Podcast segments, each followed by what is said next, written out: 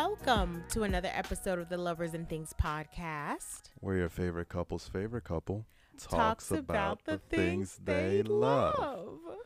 A lot of things we love. all the things we love. Well, happy new week to all of you guys. I hope you are listening in and having a fantastic day. yes. Who are you? Oh, I'm Lex. And I'm Greg. Why do I do that? I always ask y'all how y'all are before I introduce myself. What is that? I think because we think everybody know us. That's true. Well, if you don't, like I said, I'm Lex and, and that's Greg. there may be some new listeners. Newbies Mm, to the fam. Yep. There Well- may be some new listeners, y'all. Yeah, listen, if you're new, welcome on in. Have a seat, grab a cup of coffee, some ginger no, ale. no, get a shot. Oh, We're come handing out on. shots. Shot. Okay. No, not a cup of coffee. I like to listen to podcasts with like a nice warm caffeinated beverage. So Well, that sounds very responsible. thank you.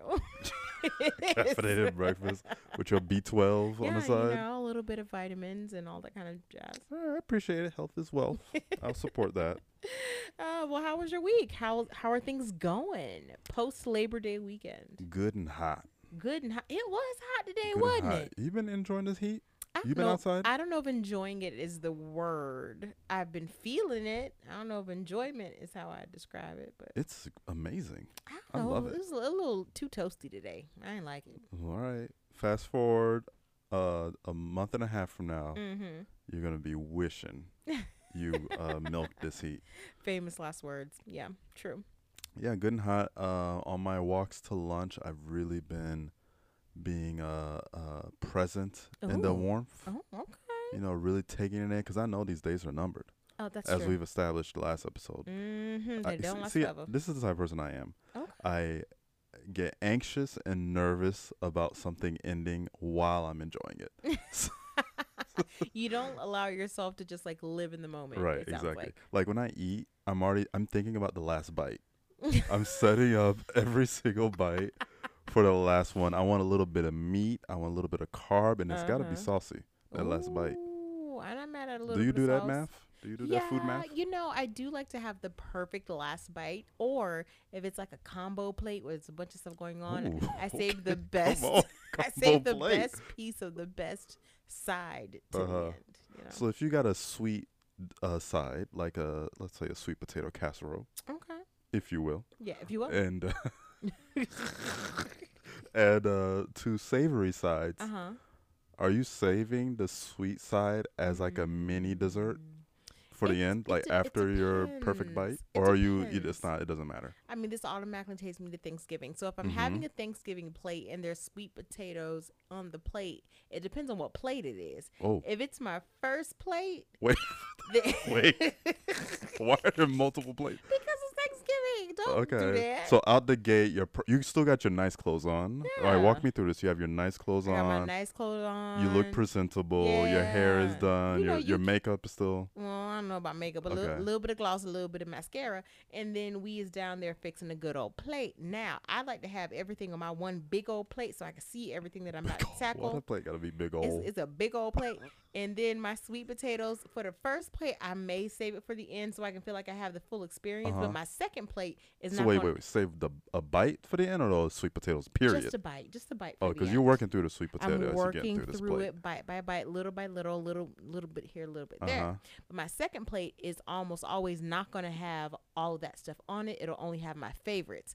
And if I just Mm. so happen to have sweet potato on my favorites plate, which is my second Your plate, favorites plate. Yeah, I've noticed. that. I've been watching you. I noticed you have a favorites. You have a like a best of a best plate. of. I, I'm, I'm, I'm Mhm. here for that. Okay. I may just eat it, you know, at whatever the, the taste buds are taking me. That's where I'm going. Ah, you just you just accept the journey. hmm I'm not Where the it only one who does it this. lands. I can't be the only one who does this with their plates. Like the first plate is we gonna do it all. The Uh-huh. second plate is let me just get the best of the best. That's you feel me? That's smart. That's smart. I'd be wasting time on on like some of the the, the cheap carbs. You know, like I'd be getting a Mm-mm. stuff in because I like the. I should just just like it's one spoon of the the cheap carbs, right? I, well, you mean at, at Thanksgiving? Mashed potatoes. Come on, keep that. Mm. I don't mean. I, I feel like at Thanksgiving, none of them are cheap carbs. Not Hmm. at Thanksgiving. Some of them are cheap though. Like there's what? there's a there's a power ranking of Thanksgiving sides. I don't think. Let's be so. honest. Mac and Power cheese, ranking? Reigning champ, right? Number one, tippy top, mac and cheese, Okay. right? Sure. So there is cheap carbs. I won't Right. call them cheap. I'll just call them less favorable depending on Oh your palate. Because if I talk to somebody else in the family, they love the stuffing is top of the line. Like stuffing is what they want. You feel me? It They- depends on over the palate. Mac. Oh whoa! That's I fighting words I in this all, household. I ain't say all that. It's fighting words in this house. I ain't say all that. But that, that's usually my rotation though. Mm. Well, yeah, but I Mhm. say all that to say I am one of those anxious experiencers. Oh. Like I'm in the moment and I am like already thinking about the end of it when it's gonna end. It's so sad. Mm, You gotta learn to live in the moment. You gotta Mhm. learn to just let it be. Yeah. This is the moment. You feel me? Right. So Very maybe I just need to just accept this heat for what it is now and don't think about it ending Yeah. and just uh just roll with it. Yeah, because technically summer doesn't end until end of September, right? That's what the people say. So Mhm. you got a little bit more time to soak it up. So don't be, don't worry about it. Yeah. Don't worry your little pretty head about it. Yeah, but that's that's that's what I've been on. How about you? How about Very yourself? nice. Um, well, you know, just living. oh wow. Just Lex is alive, y'all. I'm alive. I feel pretty good this week. My knee is recovering a little bit. Mm. Um, even though we're having drama with my physical therapist or lack thereof. Um, but uh, other than that, you can't just mention drama and not walk the people through this. listen. So like what's going on with this physical therapist? It's crazy. So on Sunday, I went to see an orthopedic uh, doctor, and he recommended for me um, physical therapy, X-ray, all that kind of jazz, because Uh-huh. I have like the you know meniscus things and kneecap things going on. Was there a uh, a uh, not a verdict? What is medical verdicts called? A ruling? Not a ruling. A synopsis. di- diagnosis? was there a diagnosis? Yes. A formal diagnosis. Yes, on my paperwork it says um, uh, torn meniscus or something Oof. about my meniscus, as well as patellar tendonitis. That does not sound good. Yeah, but both of those things are going on. Um, uh, but anyway, so he recommended to me a physical therapist that is supposed to be a network for my insurance. Y'all, why I call? I try to find a physical therapist. First of all, they ain't got no website. Second of all, I was like, oh, okay, no problem. I'll just call. I can't find a number online. Like it's nowhere yeah, to be found. that was strange. And so I text Greg and I was like, "Yo, this is kind of strange because like I cannot find this physical therapist. Like, where are yeah, they? Yeah, and you send it to them. You usually, I have never seen this. You go to the Google of this place, There's no number. and it's just empty. yeah, they got reviews, but ain't got no numbers. It's scammy, if you It, ask yeah, it's me. giving scam. it's giving scam. So anyway, Greg, for whatever, however reason, finds a number for this place. I'm like, how did you find it? He's like, Google. I'm like, okay, whatever. Teach which me your ways. also is pretty sketch. you I mean, that's I just googled some random site came up, and I just gave you that number. I just, you know, basically like just threw you at the wolves. yeah, you did. I didn't. just give, I, giving my wife away. I y'all. did not feel protected in that moment. I'll be honest. It was not giving protection. But anyway, so um, I call the number and it's like it sends me to a voicemail and it's just like some guy. So like the, The voicemail, voicemail- is like, "You've reached the voicemail box of." Habba-dizzy-doo-boo." And I'm like, oh who is this? god! So I text Greg and I'm like, yo, like, I don't think this is real. I really did send you a random number. I was like, there ain't no website, ain't no real number. And when I do find, uh, call the number that you gave me, it's some random man. And then, y'all, that's not it. So then I get a text message like 20 minutes later that's like, Oh, can I give you a call back? And I'm like, who was this? And I'm pretty sure- asking? I'm, I want to. I would bet money on this. What? You, the word "Can I text you" or "Can I contact you"? You was just the letter U, like not even Y O U. I I want to bet the text was just like letter U. It was a full U. oh, they give you a full U. However, it was still inappropriate, and I didn't realize who it was because random people don't text my phone. So I checked the number, and I'm like, "Oh my gosh, this is the number from the the the the PT." place, yeah. So I respond in text message, like you know, begrudgingly. oh, because they don't. They didn't introduce themselves. They did not. They just said out of the blue. yeah, Like, can I hit you up back or something? like yeah. that. Can I call you back? I'm like, who the is this? And I was like, hi, I am calling in reference to a referral from our orthopedic surgeon to you. Is this the right number? And the response was, Uh huh. yeah, it is. Boy, what you? you you ain't never got to worry about me calling your phone. No Yeah, you ain't is. never got to worry about me with that type of unprofessionalism. What Have they heard of the words customer service? What in the world? And what? First of all, why are you texting me? And number two, why are you responding? in yeah, it is. H or no H on a yeah. No, yeah, no H. No. No oh H. my! This is this is where I draw the line. I told you. I mean, uh, all this sketch things is This is where I draw, but this is where I draw. a yeah with no H? Yeah, it is. I said this isn't. I'm not your. You know how your parents be like, I'm not one of your little friends. You're not. Um, sir, I'm You- not one of your little friends. You are I'm not. a patient. I'm a potential patient, and you have just lost. This is shady. this is very shady. so I ain't respond, and I'm tempted to block the number because I don't know what the heck Yeah, going on what's over going there. on? That's was it a oh was it a blue bubble or green bubble? It was a blue bubble. Eh, at least they got an iPhone. Can't be trusted though. Not with a yeah, it is. That is giving very much. yeah, it is, and it has not responded back to you since, or Well, at least followed up. because I didn't respond. I mean, but as a customer service, I mean, if you're trying to have a, a professional business, Nah. someone inquires about your services, and you hit them with a yeah, it is, and then they give you Mhm. with a radio silence, you'd be like, um, is there anything that I can help you with? Child. Something like that. Like Customer that's very service. sketch. But yeah, I think yeah, definitely block that. That is Let's not move a on. So I have to find a, a new PT. Um, but all in all, that's how I'm doing. Life is lifing, but I, I am feeling in good spirits though, which is good. Well, good. I'm I'm happy to hear that. Yeah. So, um, what have we got? I know we've got some hot tops for the people today. Some fun things we want to discuss because the news. I don't know what's going on in the world, but y'all was acting up. Yeah. okay, the, universe got it y'all acting great. The uh, the mercury is in uh Retro- microwave. the- What is it?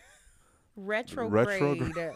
the Mercury, Mercury is, is in retrograde. because there's some chaos happening in these streets. A lot of things I don't understand. And this is why I stay home. Everything we about to share with y'all is why I stay home. Well, maybe you shouldn't stay home Why? because this person, a Connecticut man, found five thousand dollars Uh huh.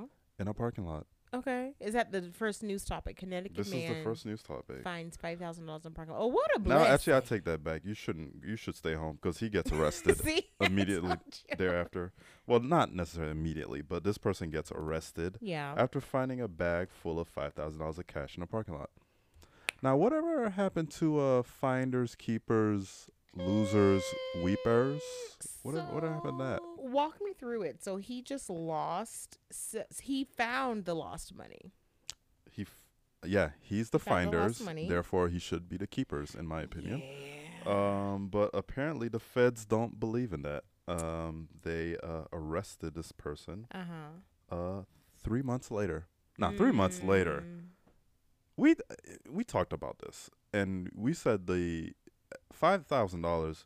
You got net thirty to claim it, in my opinion. You got Tops. thirty days. If you don't claim it after after f- thirty days, don't come talking to me about five thousand dollars that that y'all lost. I mean, whose Because you lost it at the end of the day. Let's Whose let's money establish was the it? facts. Okay, we'll see. Uh, apparently, the m- the cash was inside of a uh, a bank bag. Yeah. Uh, in the parking lot was a uh, a bank parking yeah, lot. and Okay, that's why his he got arrested. It's called cameras and, and, and thievery. Um, yeah, Oh, that's well, no, did- did- but- no, No, no, No. If you find cash in a bank bag in the parking lot of a bank, you should probably just return. Like I could see if you're like in the parking lot of the local Walmart, cool, ain't nobody coming for you. But the bank got cameras, and and whoever withdrew that money, gon' figure out they lost it. But isn't there like a statute of limitation, a, a physical a limitation? Like there, it's out in the streets, in my opinion. One gust of wind, that bank bag is in the streets, and that's public Mm. domain. I don't know. I I always like to put myself in the foot of, of the person who has been wronged. And I feel like if I had lost five thousand dollars and I reported this to the police, y'all better go find my money. Okay, all right. Well, Now, granted, I mean, my my soul says finders keepers, yeah. but my mind says give them people back their money. But this pro, this, I'm gonna be honest with you. Um, jokes aside, Yeah. this person is in a dead wrong. Okay, yeah. because the bag uh, was clearly marked with the the bank's insignia. oh, child, he stole that money. Y'all And- got to be and smarter than it was found outside that very bank. yeah. So he looked at the bank. He saw, let's say it was Chase. He saw the bag had a. Ch- he was in front of a Chase building, and the bag had Chase on it. Mm, he just takes it. Yeah, It's that person wrong. That person wrong. They're definite. And you know, and now look, is it worth him going to jail for? Absolutely not. Give the man a fine. If the money's returned, no harm, no foul. He ain't got to go to jail. The feds, though, the federale. Oh Mm, they no, came after him. No, now no, what is what is. I don't know. They uh they acknowledged. The, so the, the guy acknowledged being at the bank that day. He was like, "Look at taking God." the bag. he told him he believed he had no obligation to return the bag to its rightful owner. Well, in listen, quotes, he's not you. he's That's not wrong. He's not wrong because is Mm. there a legal obligation? To, I mean, apparently there is because he's arrested. Yeah, Yeah, I would have googled the laws. he. this guy. Uh, let's see, what's his name? John Withington. Something like that. Oh, child. But uh, yeah. he he runs a dog training business, mm-hmm. and he has never had a criminal record, and says his customers can vouch for his integrity. I mean, and I'm sure they can. He seems like a nice enough guy. But at the end of the day, you st- you took it. Yeah, you you you had taken the monies, um, which is giving very much illegal. But yeah, Yeah. let that man go. Free our man John. Yeah, free put up. that on a Let's shirt. print the print. Let's matter of fact, he need to get the the GoFundmes going Get for his court case because he GoFundMes a, he got to appear in court September fifth. What was that yesterday? I mean, it is Or pretty. well, we recorded on the sixth, so he he had it on the Tuesday. So Oh, the week after before this one, he has to show up to court. I feel like it's a pretty uh, open and shut case. He stole it. I'm sure there's cameras that saw he saw he stole it. He admitted that he stole it. Mhm. Give the man his fine so we can go Yeah, about our lives. Yeah, Not mhm, that serious. that's rough.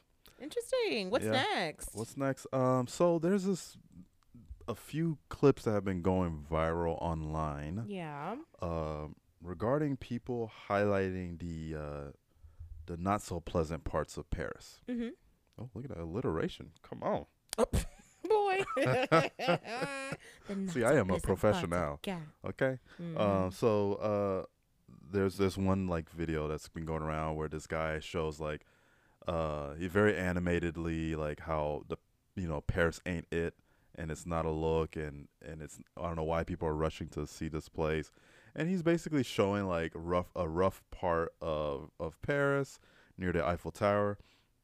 This other headline goes, "This YouTuber shows the dark side of Paris." Mhm. and uh and and it's really disappointing.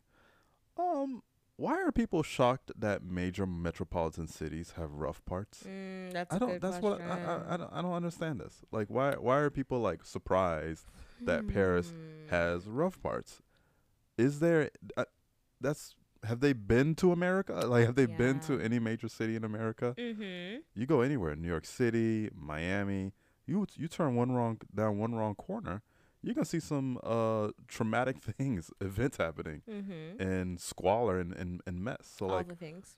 What's what's up with that? You know what? I think it's just that Paris is over romanticized. It's really that simple. It's like the same way people over romanticize New York and they get here and realize, you know, it costs four thousand dollars for a, a closet um to live in. So I Mhm. mean it's one of those things where it's just over romanticized and I think people see Paris as a place that is, you know, upscale, a little bit luxe, Fancy a little bit. fancy and you know the things that come along with those sort of things are clean and fresh and elegant like those are things that you would probably describe paris as so when you go to paris and you don't see those things everywhere i guess it could just be a culture shock like you you weren't expecting you know whatever it is that they got on the ground Yeah, I I, I, I never uh subscribed to that. Mhm. I I never expected every square foot of Paris to be immaculate. Mm. Uh, so to see people's reaction to this, it's just like, just baffling. Uh, yeah. I mean, I guess that's that's kind of what it and and then also a lot of that feedback may come from people who've never actually traveled to Paris or aren't international travelers in general. Um, Mm. so it can't can't it may be just coming from a, a lack of understanding and a lack of knowledge. But yeah, Paris ain't pretty all around the same way New York ain't pretty all around. LA sure as heck ain't pretty all around. I mean, they, everywhere just has its its underbelly, its seedy yeah, just, underbelly. just part of uh, city life, honestly, everywhere. Yeah, at the end of the day, shout out to Paris for having us duped for five, six generations. You got Yo, people the- thinking that Paris is like the the the Right. perfect place to live and be. The so PR shout out game, to Paris. the PR game of Paris. You would thought Paris was Disney. right, you would have this. So thought maybe Paris the had the, the, going sh- on. the culture shock was needed yeah, to let people know, like you know, everything that glitters, i.e., the Eiffel Tower, ain't yeah, ain't gold. yeah. And we've both been to Paris, and I, I, I just feel like. You know, it's a it's a city. It's beautiful. It's it's culturally relevant. It's it has all the the things that you would think Paris has. But like Yeah. any other place, it has you know you make one wrong left, hmm. and you just Yeah, you need to watch your stuff. watch your back. But that's anywhere Keep though. your head keep your head on a swivel out in these cities. Yeah, the internet also has a way of amplifying stuff, and then all of a sudden people are on a bandwagon. Right. That happens really quickly, especially on like TikTok where that kind of started. So it's just like you know, it's just internet fodder. Yeah. um, another headline that was really uh, baffling. Um, You and these headlines, is this a thing? this is not a headline because this was shocking. oh, this is not a um, headline. I mean, I said this was a headline. Oh, it was was, a headline. shocking. um, okay. a plane turns around mid-flight after passenger has diarrhea. Now, I, I want to acknowledge the service of that airline to accommodate a struggling person. I would never think they would do any of that, anything like that for me. if I was going through Believe that, me, they wasn't doing it for you. They was doing it for everybody else on that Oh, plane. okay, I they are not works. doing it for you. hazardous, toxic, you know, know. Could you imagine? Because airplane bathrooms are so small. Oh my goodness, And then that poor also- fellow. Yeah, the poor person, and then also you have to think like the the releasing mechanism Wait, what release mechanism what? in the oh, toilet. oh, okay. Like, I, th- could you I imagine? thought you were gonna give us a bio lesson. No, no, no, no. not that type of release mechanism. But like you know how like airplane toilets they like flush really fast. yeah, like that, like loud. Could you imagine? Oh my gosh, all that just blowing hot stank air everywhere. Oh it Oh was probably God. terrible. It was probably for the betterment of everybody on that plane that they're like, let's turn this sucker around. And God forbid, I don't know if they recirculating air, if that's a real thing or not. Yeah, yeah, of course they Oh do. They God. recirculate air There's certain the air that should not be recirculated. And that's I one think of them. that's the thing that probably made it scary was the fact that like Mm. people were probably not having a good time. Yeah. So a Delta Airlines flight from Atlanta to Barcelona had to return to Atlanta after a passenger had diarrhea Ooh. all the way through the airplane. Wait, What? what? What did uh, read that again? All the way through the airplane. What does Maybe they mean? couldn't make it to the release mechanism, and their release mechanism Oh, uh, was actuated I would before hope not. there was an unintended release. How embarrassing, yo! l- The way my all soul, the way through the airplane is the quote, and this is in quotes. Oh, So someone said this. the way my soul would leave my body, Oh my lord! I would be so embarrassed. Oh my someone God. said, uh, and then I guess a voice, allegedly the pilot, Mhm. goes on the uh, the intercoms in Yeah. the plane on a flight and goes, uh, "It's just a biohazard issue." You know, we've had a passenger who had diarrhea all the way through the airplane, so they want us to come back to Atlanta. Could you imagine? an onboard medical issue is what is how they is how they word And it. And I mean, it was indeed an onboard medical issue because the thing about it is, once you get to going, you can't really just stop Mm. the flow of things. That's unfortunate. And look, I know y'all don't like to wear y'all masks nowhere anymore. Y'all don't like to wear Wait, y'all what? masks when it because when I be going to the airport, sometimes I wear my mask and I feel like an alien because no one does Uh-huh. it anymore. Yeah. Listen, that would have been a handy case to have a mask in your pocket now, Right. wouldn't it? Now, yes, that's very true. Keep one a in your mask, bag. uh, a, a whole uh, gas uh, N95. What's the what's the level up from an N95? I don't know. In In 2000. 96? Get you an N 2000. yeah, step it up.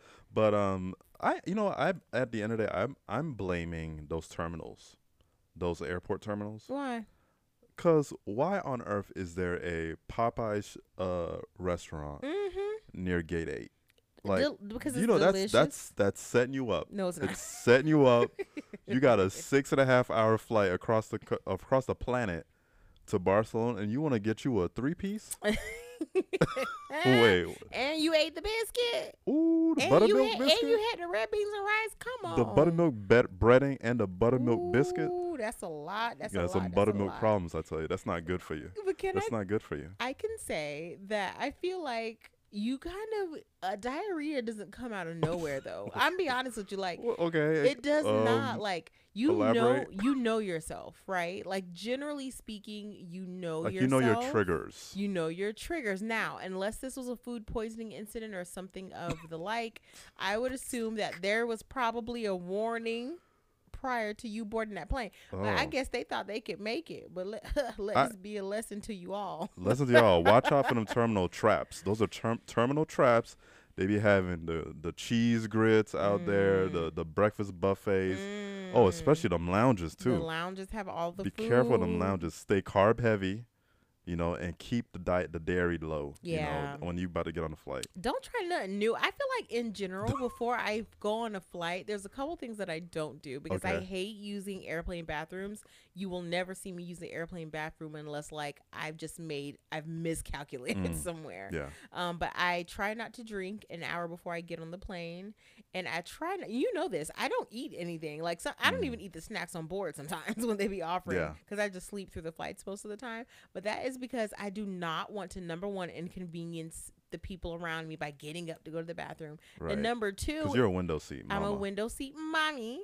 Um, and then on top of that, I just don't like the discomfort. I like to feel settled on a yeah, plane. You because feel me? because honestly, there's so much more to a flight once you land. Then you gotta get to the Uber. First, like get your bags, get to the Uber, get Mhm. out the airport, and then Mhm. get to your hotel. Yeah. That's it. Adding an hour and a half I literally after landing. starve myself. I starve myself on planes. I am Dehydrate dehydrated. And the minute I'm in my Uber, I'm ordering DoorDash because Right, that's just how I that's how I live my life. Yeah, that's you gotta be careful on these streets Woo, and then these flights. couldn't be me, honey. God bless the person because I would be embarrassed. And I Mhm. wonder, like, are they on the no fly list? like, as Delta Oh, said, man, you they- cannot fly anymore. No, I, I they, they I'm I'm surprised they took the plane back to Atlanta. I would be like, can we just do an emergency landing right where we at? Because some things need to be resolved quickly. Oh my And- gosh. And can you imagine the other passengers how pissed off they are? Not only did you like blow up the entire vessel, Uh-huh. but then we done missed whatever we Missed was supposed to do. Missed the flight. Oh my gosh, that's cr- I didn't even think about that. Question: Do they take you out if you're the victim of this? I'm Yeah. I'm calling this person a victim. Sure. you a, know, a victim of a dairy A, misstep. a, uh, a victim of uh, IBS. Mm. Um, are you being taken out on a stretcher? You should be. D- Do you give the thumbs up like when Yeah. you're being like the athlete that that I uh, broke their like got injured in a game or whatever? That's funny. I don't know. There's Th- something there, but That's um, no, Stay safe, y'all. Watch out them terminal traps. And I want to know do you guys have an airport routine? Like I shared mine earlier. I do not drink. I do not eat them. People can pass them peanuts. I ain't Mhm. eating them on the plane. Like, do you guys have any like preparation routines that you have um, for the airplane? Because Mm. I'm sure I'm not the only one that's like, no, I do not want to. You make to. modifications. Yeah. so yeah. you one a nice modification that I do is when I love coffee, right? Yeah. So one thing, I go to Starbucks. I don't get lattes or any of that. First off, period. I don't get lattes with regular milk. Yeah. And when I do get lattes or macchiatos, I love to get oat milk. Yeah. When I when I'm in the airport, I don't even do oat milk. Oh. I just anything with the word milk in, it, I'm avoiding because I do not want to have a, a flight turned around on my behalf. Okay, Period. that's all I'm saying. That's good Yeah, stuff. enough on that. Let's move Mm-mm-mm. on. Yeah. that topic.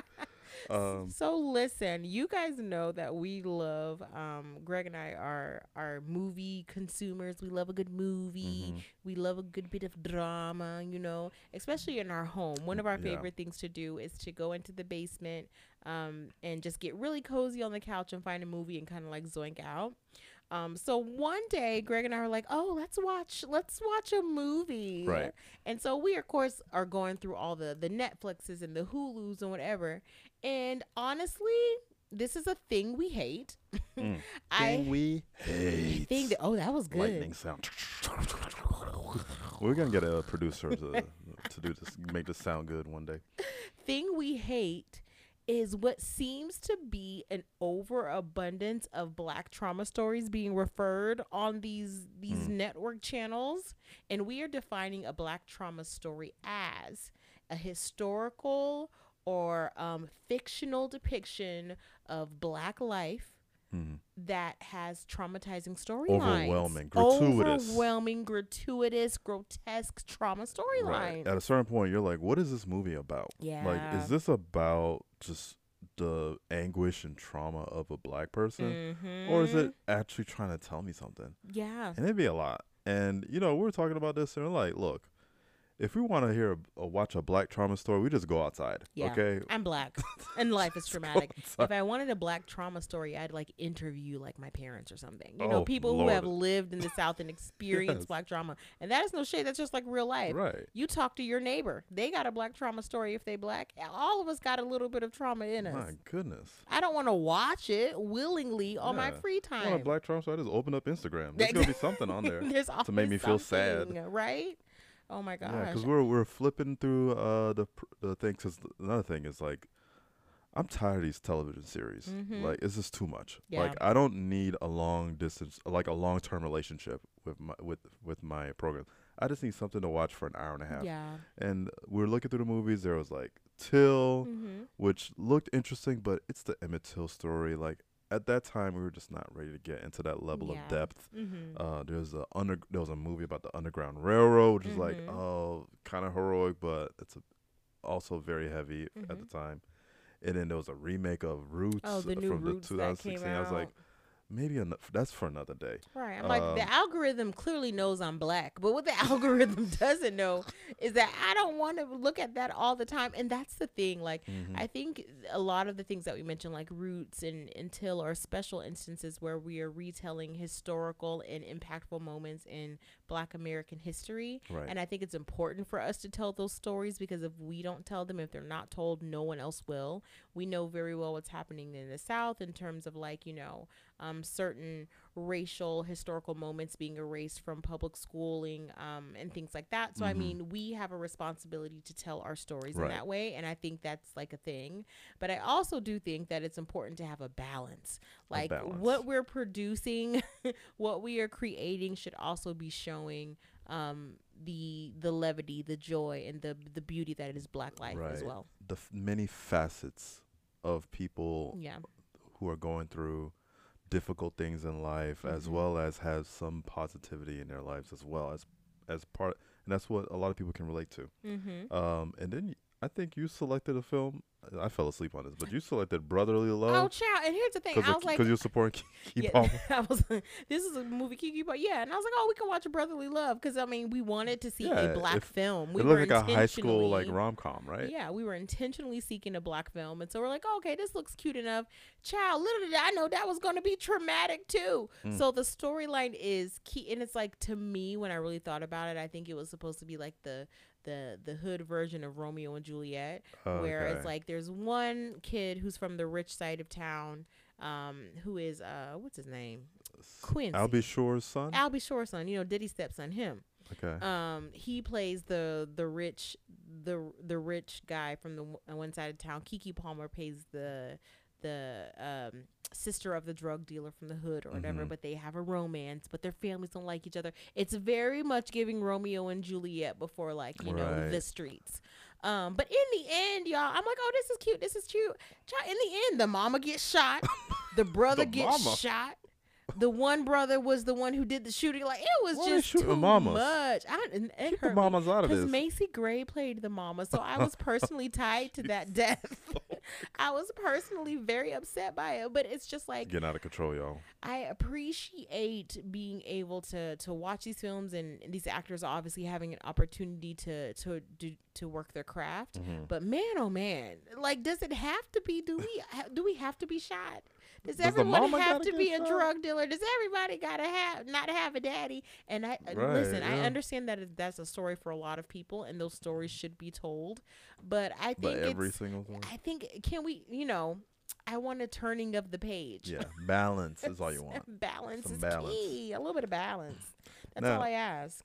Now, I guess the things that we do love are black stories that humanize the characters, right? Yes. And there are countless films, but we'll just rattle off a few of our favorites, and I think that's fair, right? Yes, and I think that the ones that we're going to share with you guys, um, the difference between those, the ones that we're going to list, and the ones that we mentioned earlier that felt more trauma was the differentiation in how um, the lived experience of Black people was portrayed. So Right, you right. can portray uh, disadvantaged youth or troubled youth or um, a single mother story or, or whatever story in a way that humanizes the character and makes them people 1st Mhm. and not stereotypes. So I think the ones that we listed that we ended up partaking in uh, recently are ones that we've loved over time are ones that tell the black narrative in a way that is more um, relatable and humanizing. So I think that's the difference. Would you say? Yeah, I agree. And at the end of the day, drama, conflict makes great films, It right? We can't act like everything needs to be sunshine and roses. Um, so these are great examples of that, of drama and conflict, and and adding a little bit more uh, thought and creativity to it. And like one of which is a, a recent release, which was They Clone Tyrone. Yeah, And, that's uh, on Netflix. I- yeah. it's on Netflix. It's it's a pretty dope movie. Jamie Foxx is in it. Um, he, he plays Oh, a John pimp. Boyega is in it as well. John Boyega and what's the woman? She's uh she's been in a lot of films. I only uh, remember her as is that D Woods? I think I remember Perry- her as Tyler. I remember her as D Woods. This is a throwback for a lot of people. D. Woods. So if y'all remember D Woods from making the band and Danity Kane, she plays in. I'm pretty sure that's her Who Mm. Cloned her. And let me Google it really quick. But the only reason I know her is because I was heavy into making the band and making the band back was in the that day. a reality show? no, it's no, no, no, it's no, a no, it's a it was yes, yes, scripted yes. show. It was um Diddy's reality show. Am I mixing her up? Maybe it's no, not D it's Woods. Teyonah Teyonah Parris. Oh, child. I'm sorry, D Woods, girl. I thought that was you, girl. No, Teyonah Parris has been in a lot of stuff. Oh, oh, she was in Dear White People. She was in uh Candyman. I don't remember in Candyman. Was she in Dear White People? Probably. Not me being the person who thinks all the People black like people look alike. in their in these uh, Shame in on their um, me. headphones right now. Um, Alexis, no. Um, but yeah, it's, it was a it was a interesting film because it's kind of like sci-fi ish, and uh, you know is is like a it kind of provides a uh, a conspiracy theory as to what's going on in the hood yep. in a sense that like uh, some tropes of characters that we see in the hood are like plants and Mhm. uh, there to create the system of negativity in the hood and it was it was a um, it was a great story at the end of the day and I, I really enjoyed it and uh, like for example the pimp character the drug dealer char- character the trope of that character in Yep. in uh, in the hood and uh, uh, a prostitute and they're all solving this mystery of what's going on in the neighborhood when they're seeing like people go missing this this se- this seemingly like uh groundhog's day effect of every single day is seemingly the same and there's not a lot of advancement in the community what's going on and then you see that there are nefarious things going on with like the likes of the i guess the fbi whoever they're Them. the they Them if you and will they. uh, and they're like cloning people. So it was a fun movie, and I, I really enjoyed it because it it was a great story at the end of the day, and it was it was a fun, uh, somewhat of a sci-fi thriller uh, to watch. Yeah, and I, you know, I missed it. I ain't gonna lie to y'all. Yeah, I fell sleep- asleep. sleep. so that that's probably why I thought old girl was D Woods because I was not I was not it. mentally there. Yeah. Um, but the pieces that I did see was really interesting. I just remember one scene where they they realized that everyone was being um poisoned through the chicken Oh yeah, being made delirious. By way of the chicken. I was like, that's funny. That's so Um, funny. But that was I the parts that I did see I thought were interesting. Right? Yeah. Mm-hmm. And boy, John Boyega, these British actors, boy, they be coming for the Black American roles, They? Do they? really do. They are they are batting at hundred. We have have we mentioned that before? I think we did. We have because we were we were were we talking about the uh the other young actor that's he's in a relationship now with um Oh, Lori Harvey. Lori Harvey. Uh, Damson, Damson Idris. Idris. Is he Mhm. British? He is. He is British. Oh my goodness, they even got the black woman now. Yeah, It's a wrap. snatching them See, I gotta watch. I gotta keep you locked up. Watch out for the Brits. you said keep me locked up, boy. Have you seen any uh black stories that oh are yeah. interesting to you So one that, that, I like really enjoyed um, was what was the name of it? I have it here. Hold on, please hold. Um, but it has Kendrick Sampson in it. If you guys remember, Kendrick Sampson was played one of Issa Rae's love interests Mm, in Nathan. Insecure. She he played Nathan. Nathan. He played Nathan. A really cool character too, if you really think about it. Like, it's a, re- a unique character in the in Insecure of like, you never see like, uh, black men portrayed that way in f- in f- in uh, a lot of media. Yeah, I His character, I appreciated that dynamic. Issa Rae does a really good job of, in general, or her writers do a very good job of showing the the different sides of of black people and black men. Everybody that she dated was so drastically different, Right. and that's what I remembered about Nathan. Nathan was the one who um, had the mental health issues. yeah, he was a barber. relocated. And he's a barb. Yeah. It was really cool. But anyway, so he plays the main character in this movie called Something from Tiffany. Mm. Um, and the premise of this movie is that he is getting ready to propose to his um, longtime girlfriend. He's a single father as well. Um, and um, he buys the ring from Tiffany. The same night that he buys the ring, um, there's another gentleman in the store who is buying something for his girlfriend. It's a pair of earrings. Um, this gentleman, in a rush out of the store, gets hit by a car. Um, uh, Kendrick Sampson's character then goes over and tries to like help the guy. Yeah. Is he okay? But in that moment, their Tiffany bags get, Get swapped. Yeah. and so his girlfriend, who he didn't mean to propose to, I'd have been stressed. get hello gets the ring, and then he gets him. Kendrick Sampson gets the earrings, and his girlfriend's like, "Oh, right. how In this like proposal moment, he like effectively gets on one knee, Mhm. opens the box, and it's a pair of like pretty standard fair earrings. Yeah, super cute. I mean, cute enough gift, but Right. certainly not a Tiffany ring. Um, but anyway, so the whole story um, centers around his character and the woman who received the ring from the other guy, and um, essentially they both. Oh, I won't ruin it because it's actually a newer good. newer story. It's it's a good one. You Um, guys should see. Yeah, it's very good, but the whole it's a love story. It ends up really, really nicely. It, it's a one of those movies that you can watch. They tie it with a bow at the end, and you feel good. And it's perfect for the g- holidays yeah. as well. It's a good holiday movie. I love that. That's a good feel good movie. Yeah, it was cute, and the acting was good. The production was good, and the writing was so that I couldn't really anticipating what anticipate what was going to happen next, Mhm. which is rare. Usually, I can see the story coming together, right. but this one kept me on my toes. yeah, So because I a- think the that was good. the way they played the uh, I guess well spoiler alert the uh the connections yeah, keep it generic the way they the way they laid down the connections of the characters it uh it kind of gave me like false leads Yeah. Yeah. It I'll was, just leave it at that it was it's it was on prime mm-hmm. Amazon uh, Prime. streaming on Amazon Prime so you guys should check that one out Definitely. So that is a, an example of one of my new favorite black stories that, you know, it's It's just so light and cute and beautiful. love I love like that. that. I And love that for us. you in and out in an hour yeah. hour and 10 minutes maybe And you feel good about it. Good- you That's know, a feel good good movie. hang good like a date night movie For sure. um You have one that you like? I have one, one of my favorites. Yeah. Um, particularly because I can relate to it so much in a sense of it's filmed in South Florida. Yep. Uh, and not of, not very often do I see films filmed in South Florida. Mm, Uh, outside of like Miami, right? It's like right. S- South Florida is more than Miami. It is. Um, and and uh, it's the it's Moonlight, and this Ah, uh, a, a award winning Academy Award winning yes. film.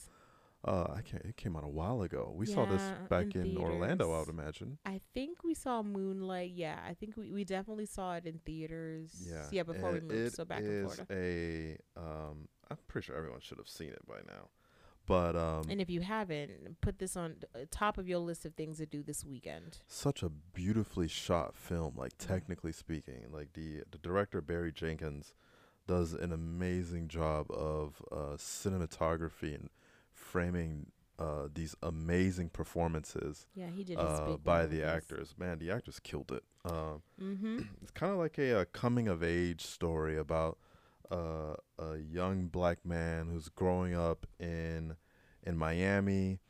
and the moment I saw, I remember I saw the schools and in S- South Florida has like a very distinctive sunlight. Yeah, Like it does. that noon sunlight directly above thing creates a very sp- like specific type of uh, aesthetic that I Mhm. knew immediately when I because when we saw it uh, in the theaters, I knew immediately it was filmed in South Florida. Yep. Um, but they capture the the kind of like the vibe and the culture of South Florida pretty well.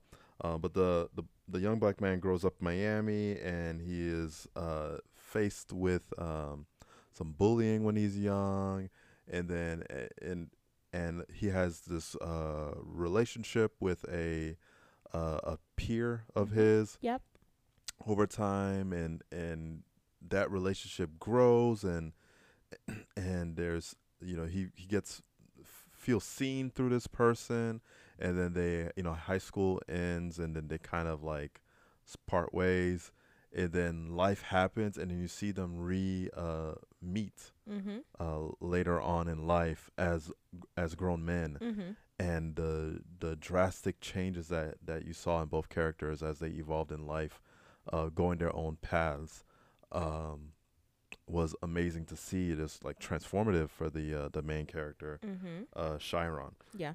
and uh, I love that film because it's it's like a a love story, a a coming of age story, an a black male identity story Mm-hmm. um, and although it, it was it was honest mm-hmm. in the representations of the way certain pe- the the type of lifestyle certain people may be experiencing in that area and can relate to um, it it didn't shy away from that and I appreciate that honesty Yeah, me too. while also humanizing the characters and making you understand their motives Mm-hmm. for why they do certain things Yep. like you know ultimately he became a drug dealer i from what i drew from that it was a, a response mechanism for years of being bullied as a kid and kind of uh, being made to feel vulnerable and scared Mm-hmm. and so he puts on this persona to kind of defend against uh, the negative energy that he had to fight throughout his Mm-hmm. his youth um, it's, it's just i'm pretty sure so many people can relate to to that Mm-hmm. um, and the and he's he's dealing with this uh, this uh, homosexual relationship that's growing that Mm-hmm. he's not so sure about. So he's finding himself and his identity in that, Yep. and it's this is a beautiful, beautiful Yeah. story. And and if you haven't seen Moonlight, uh, who hasn't seen Moonlight? Mm-hmm. But if you haven't seen Moonlight, that's definitely one to watch, to to to cry, to laugh, yeah, and it's a good to really like feel seen in as a black person. Yeah, Feel seen. It's one of my favorite movies of all time. Um, like probably top ten one of my favorite movies of all time.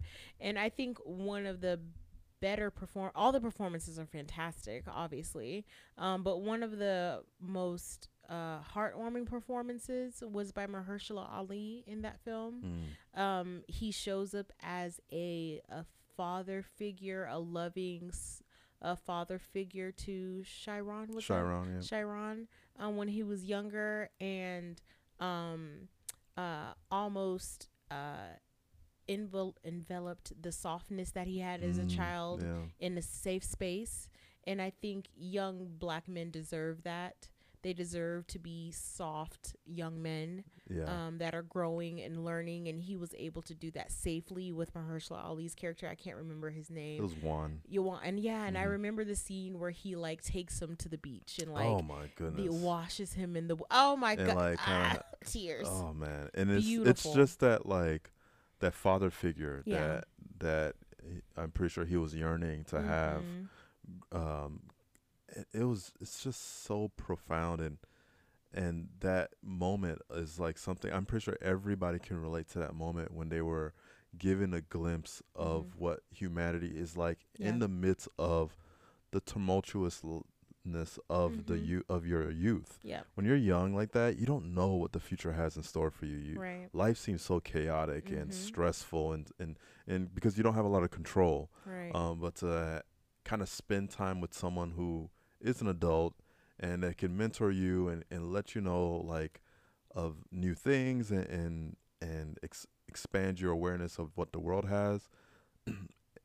In a, uh, a a a development way. It's um it's really impactful. yeah absolutely. Yeah definitely top 10 movies of all time for me moonlight. Um so that's a good one. That's a good choice babe. Um i've got one more Oh. So this one is an oldie but a goodie. And let me tell y'all, y'all don't come for me when I say that I had never seen this movie before like a couple weeks ago. Okay. Um, but I'd heard of it, I just never seen it. So we stumbled upon the women of Brewster Place. Uh, Oh yes. We stumbled upon the women of Brewster Place and we watched it in full. We watched the whole thing. in- We in, watched like, the whole in thing one night. in one night. It is very good. like very Yeah. good. Like the first thing that drew me to it was like it was promo. I think it was on Prime again. yeah, Oprah and was like in it. Oprah yeah, was in it, so I was like, I ain't got nothing else to do. You know, I, I'll, look at Oprah. You know, no big deal. Um, but there are a lot of other legends in this movie, right? Oh, so so, many. It's like a a st- uh, ensemble cast. Like it's, it's, a quite It's, literally the black film royalty from the 90s Mhm. like quite literally right, and they were all so young. Yeah and that's the thing too like seeing all of their faces so you have oprah you have Jackée Harry you have lynn whitfield um you have freaking cicely tyson is in it Oh, robin goodness, givens Yeah. Leon. Like when I say the, the the people are in this movie, the people are in this movie, and I'm sure it was just as um impactful at the time that it was released. Mhm. Um, but what I found interesting about the story is again, it isn't a happy story. like the Yeah. the Women of Brewster Place um centers around Oprah's character. Her name is Maddie. Um, it centers around and really starts with her um her her sexual awakening or I don't even know if you can call it awakening. It seemed Mhm. extremely awkward and forced. Right. Um, but her getting pregnant really young, y'all know back in the day in the South, if you got pregnant, you got to go somewhere. Her parents sent her off somewhere to raise her child. She ended up raising her child, Basil. His name was Basil by herself. Um, one day, years and years and years and years and years, eh, Basil, big and grown, um, Basil ends and ends up killing somebody. yeah. Um, and his mother in a fight. in yeah. a fight.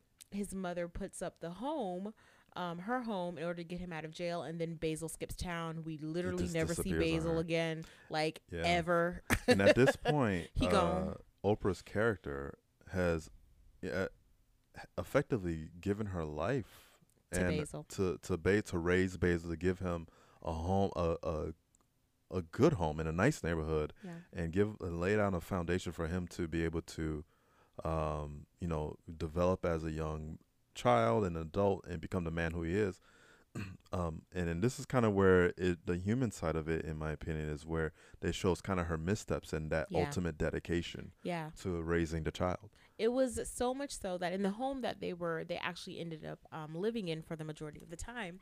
Um, her and Basil, um, uh, there was an old woman who had actually taken them in as uh, with f- for room and board or for free, Right. whatever. For a couple of years, she passed, and that's how they ended up having the home. But the woman would actually tell um, Oprah's character Maddie, "Look, you got to."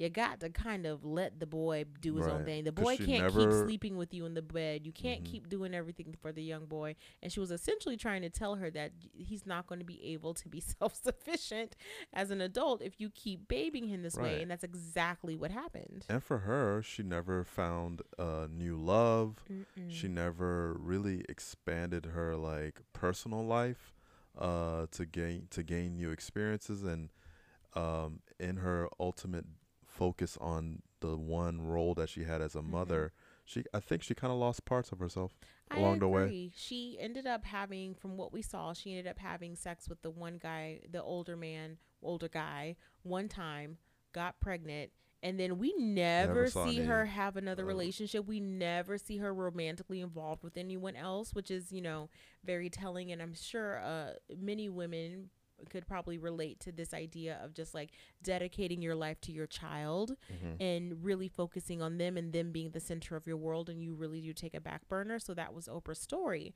um, Right. but once the home was put up and basil skipped town obviously she lost the house and she ended up having to move um, to what looks like a um, like a uh, s- inner city the project, city yeah like, like yeah inner city projects. Um, and it is there that we meet the women, the other women of Brewster Place, which is where they are living. And what I love about the story, and again, as a critically acclaimed series or film, so I mean, I'm not saying anything earth shattering here, but each one of the women who we meet by way of their relationship to um, Maddie has a different story, has a Mm. different struggle. Um, a different perspective of on life, right um, and none of those things are actually good. Like Mm. most of the what we see in each of their women's lives are a glaring issue. There's one um woman who's a single mom of like six kids. Mhm. Um, there's one woman who's in a relationship with a man who be gone half the time, and when he do be go- home, he's not doing much. and he's abusive. He's yeah. abusive, and then there's there's her closest friend, Jackée Harry's character, who has a reputation for being a little promiscuous Mhm. and often gives her bodies to men who don't value her. So we see her journey, and then there's this um the lesbian couple who moves into Brewster Place and is faced with uh excommunication from some of the people in the community, ridicule from elders Yeah. in the community. Like these are real stories. Um, there's also a potential sexual sexual abuse narrative that comes up in there um towards the end. So all of these things are negative. Right. And Right? the in- oh yeah. Go oh on. yeah, they're they're all negative, but the way that the story humanizes each of the characters, you realize that things are negative, but you're so in love and um want the best for all of them that it doesn't hurt as much as it does in like blatantly grotesque trauma stories where it's just like pain, pain, pain, pain, Right. pain, disappointment, it's disappointment, disappointment. Like you're rooting for everyone. yeah, you want everyone to win. Right. And then what's interesting and what I loved about the the way they, you know, the the story and the film was you also see how they all see each other. Yeah. So, you know, the the interconnectedness of the so the perspectives of each woman and their experiences and their perspective of the other woman Yeah. as well. And that that Mhm. was also interesting to see that play out and Mm-hmm. and I, the, and I, I love this film because you know, I it's a, it ultimately was a mini series, It was. and f- this story, I think, did not deserve to be any less than what it was. It Yeah. was al- almost like two. It was two hundred minutes long. It was quite a bit. like it was a pretty long film, and it it needed to be long because the stories needed to be told Mhm. their way, and and it's it's where we're like we didn't realize how long it was yeah. uh, while we are getting through it. Um, Mhm. so it's you, that's a testament to how good the story is, Mhm. and um, It's fantastic, and it's it's probably going to go into one of my top twenty movies of all time. Yeah. Moonlight is higher, um, but the, it's just su- and I I love historical depictions, fictionalized yet historical depictions of of Black life in America. Um, because there's so, there's something about it that makes me feel um, seen and whole. Because I know a lot of those pieces are pieces of my family story interweaved in there somehow, some way. And so I saw those ladies, and I saw like you know, you know, f- great aunts and and great grandmothers and Mhm. all that sort of stuff in their stories and in their presence and their styling and the way that they spoke and that sort of thing is really comforting to me to see.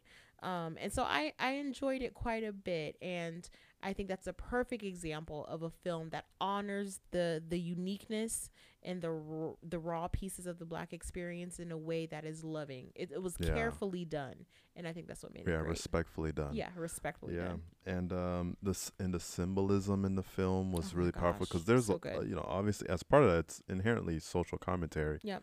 As to uh, some of the the social um, challenges that the Mhm. community faces, Yeah. and uh, you know in Brewster Place there's this this uh, dead end. It's a dead end road, Mhm. and effectively it used to be a a through through road, and they've built a wall in the road. And what that wall represents and symbolizes was uh, so deep. And you know, I, I think when you guys watch it, you'll you'll start to see the the wall come to life in its own way a- Mhm. as a as a character in the film yeah, and absolutely. uh, I, I appreciated what it what it told um, through that symbolic dead end wall and how it kind of reflects you know aspects of of the communities in America. Mm-hmm. Absolutely. It's so funny. A lot of the stuff that we talk about on this podcast is stuff that we are discovering Yeah, just like as people. And some of that isn't new. And this is a perfect example of that. But I do like the fact that we like are still sharing it. yeah. and if you haven't and if you haven't seen it in a while, it's yeah, a good time to like run it back. Yeah, don't run be it like back. us. Like Go and take it's a look. it's a worthwhile worthwhile. Mm-hmm. And I think now is the perfect time for things we love. yeah, things, Things we we love. Back to the positive. sparkling. So you know, as part of um, you know, we're the black trauma stories that we that we kind of have kind of been fed up with and the the uh, the humanizing s- black experiences stories that we just highlighted. You know, you may w- go off and st- plan to watch these films this weekend, Yes. and you may need some snacks and uh, a social and beverages to go with your film watching. And exactly. and we've put together. You want to tell the people? We yeah, put together we put together something- a list of these black-owned snacks. Because while you're watching your black movie, you might as well do it with a black-owned snack. You know, make it a Mhm. 360 black experience, if you if you will. Um, so what I'm going to share with you guys is one that I stumbled upon that I'm actually super interested in. And caveat, I have yet to get my hands on it. So if it's not good, don't be mad at me. But everyone that I've seen rave about this particular product, I'm literally going to try to find it and maybe we'll do a live review. Um, we recently Uh, did a live tasting do we call on? Lovers and Things for some crumble First cookie. impressions. Yes. it's a new segment. Um, but this particular brand, it's an ice cream brand. It's called Creamalicious Ice Cream. It is founded by executive chef Liz Rogers. Um, and the story of this particular brand is that it is blissfully southern. That is their tagline. Okay. And indeed, all of the ice cream that they create is blissfully southern. Um, the Oh, ice you're cream. blissfully southern. Oh, I, I am. yeah, I am actually when you realize how like southern. you- it's, it's like a we have an identity issue in Florida where we I feel like parts of Florida doesn't feel southern in my opinion. yeah, Especially coming from South Florida. yeah. I never felt like it was southern Yeah. until you moved to New York Yeah. City and you realize how southern you are. and I am partic- I am particularly southern, so like bloodline southern. Um, but uh, a lot of these um recipes, in fact, all of them again are um inspired by classic African American desserts that you would Mm. find around the table at any given time. So I'm gonna name a couple because y'all gonna be into it. One of them is Grandma Gigi sweet potato pie. Oh. We have the porch light peach cobbler. Ooh. We have the thick as thieves pecan pie. Sign me up. Two We, C's. we have your slap your mama banana pudding. Pudding. Right as rain, red velvet cheesecake. Red velvet. Yes, and Ouch. Auntie Poonie's caramel pound cake. Now listen, I don't know who these aunties and, and, and mammies And is, it don't they- matter. I love it. that sounds amazing. don't matter. The one that I saw people raving about was the slap your mama banana pudding. That one is immediately on the menu, and because I'm a sweet potato pie girl, Oh. I'll be getting the the grandma Gigi sweet potato pie expeditiously. And Expeditiously. are these vegan? These are not vegan, so these are full. F- these are This ice is creams. it's full, this, this, this is the real stuff. Yeah, don't eat this before you get on the plane. Um, these are these are dairy based situations, and oh, I'm on the Oh, website a now, variety y'all. pack. They have a variety pack of all seven flavors. Do they ship? Um, they do ship, and it looks like. Let me see how much it costs, so I could tell y'all. The variety pack. The variety pack is sixty two bucks. Well, now how many flavors you get? you get seven. That sounds like an ad. this is us practicing for when we get ad reads, y'all. we you Um, get seven indulgent flavors for sixty. That's a good word. Yeah, sixty two ninety three ain't bad. I want to indulge. hmm me too. That sounds amazing. And that's a great movie snack. Yeah. Ain't nothing like sitting on that couch, got your feet up, and you nuzzled and cozy in that seat, and then you got a, a little pint with you, Uh, it, these, these are pints. These are these is little pints. little pint, and that big spoon. You gotta get the big soup spoon. See that? How disrespectful. See. I'm sorry, I'm getting into logistics, y'all. But that sounds Um, amazing. I cannot wait to try these. So we'll definitely find a way to um to get Mhm. these to you guys. And what is it called? We'll link it link it for you as well in the show notes. It is Creamalicious Ice Cream, blissfully southern artisan ice cream. I love it. what you got? What you? well, your, I have black so the thing that I love um, this week is something we stumbled, or at least was recommended to us during one of our trips. Ah, yes, when we went to Yeah. the Catskills. Yeah, we went to the Catskills, the Mhm. amazing cabin trip that you took me to. Sh- I should I should make a reel about that to to show the people. It was a vibe. Um, but we were um, visiting Woodstock, the Mhm. little Woodstock area, and there was a, uh Woodstock wine and liquor store there. Yes. We walk in, and it's the perfect like old timey, Yeah. ex- exactly what you'd expect upstate, an old upstate Appalachian, northern Appalachian looking wine oh store. wine and, and liquor store and this sweet woman up front you know they're like oh you know we, what are you guys looking for and i was like i'll take I, we're looking for a cab because we wanted to bring it back to the cabin. Yep. Uh, to have near the And fire. a cab is a what? a Cabernet Sauvignon. Okay. Sorry. I just, I just, I just assume how how presumptuous of me. Um, so she was like, "Oh, I there's this uh, amazing Cabernet wine, uh, Cabernet wine from a uh, that's black owned, and it is called Aslina wine, and it's it's Mhm. South African. Yep. And uh, you know, at first I was like, "Why she offer me black right. black owned wine?" At first, I was like, "Uh, ma'am, just because we black doesn't mean we want the black Right. wine. I mean, we, do. we do, but but but you you're doing too good at your job." right, But- right. Read So- the room. So of course we bought it. yeah. she's you know, she's a great salesperson. And uh, you know, that bottle was actually pretty delicious. it was like a great bottle. it was Mhm. really good and um it's smooth. I remember it being smooth. hmm yes, an amazing and and they don't they have more than just um Cabernet Sauvignon. They have like Mhm. obviously all the the the critical the required uh flavors and and variants of wine. Um but it was created by a South African Ntsiki Biyela who uh studied winemaking and That's so cool. agriculture agriculture uh, Mhm. so it's a South African wine, uh, and it is amazing. So if you ever get a chance to try that one out, um, this this wine is award has many awards. Uh, let me Mhm. rattle off a few awards. It's uh, let's see, I'm trying to find them here. So it's got Sakura Japan. Oh, uh, she won the the woman that created this wine. Mhm. Also, two two great points for this wine. Black owned and woman owned. That's Woman, amazing. That's amazing. I love that. So definitely worth the support for sure, just off of that alone. But it's also delicious. Yes, it is. You know, it's gotten um, the Sommelier Award of 2019 is an example. Nice. The elegant, classy red, the Cabernet Sauvignon that we had was awarded It's very good. multiple times actually. They, they Mm-hmm. got the Michelangelo International Award for, the, for that same cab, the Sakura Awards, uh, which is Japanese.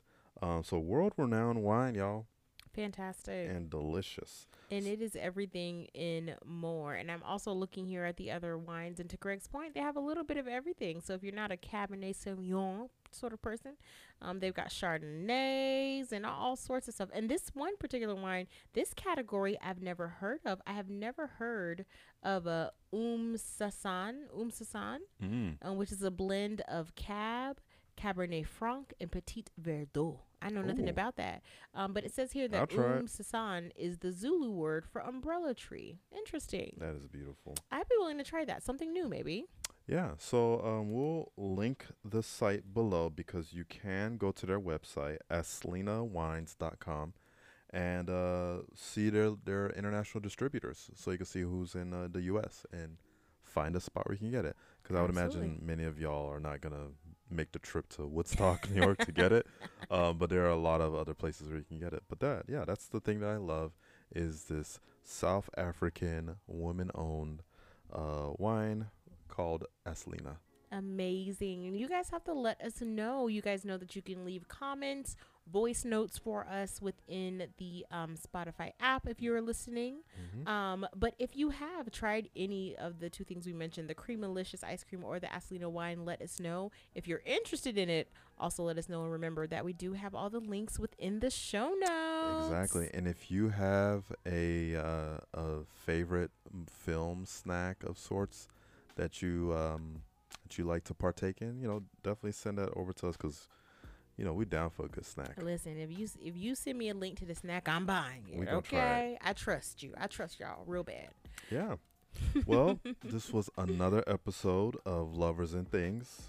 Keep loving the things. Yes, and loving your people. It's so so important. We'll talk to y'all y'all. later. Bye. Bye.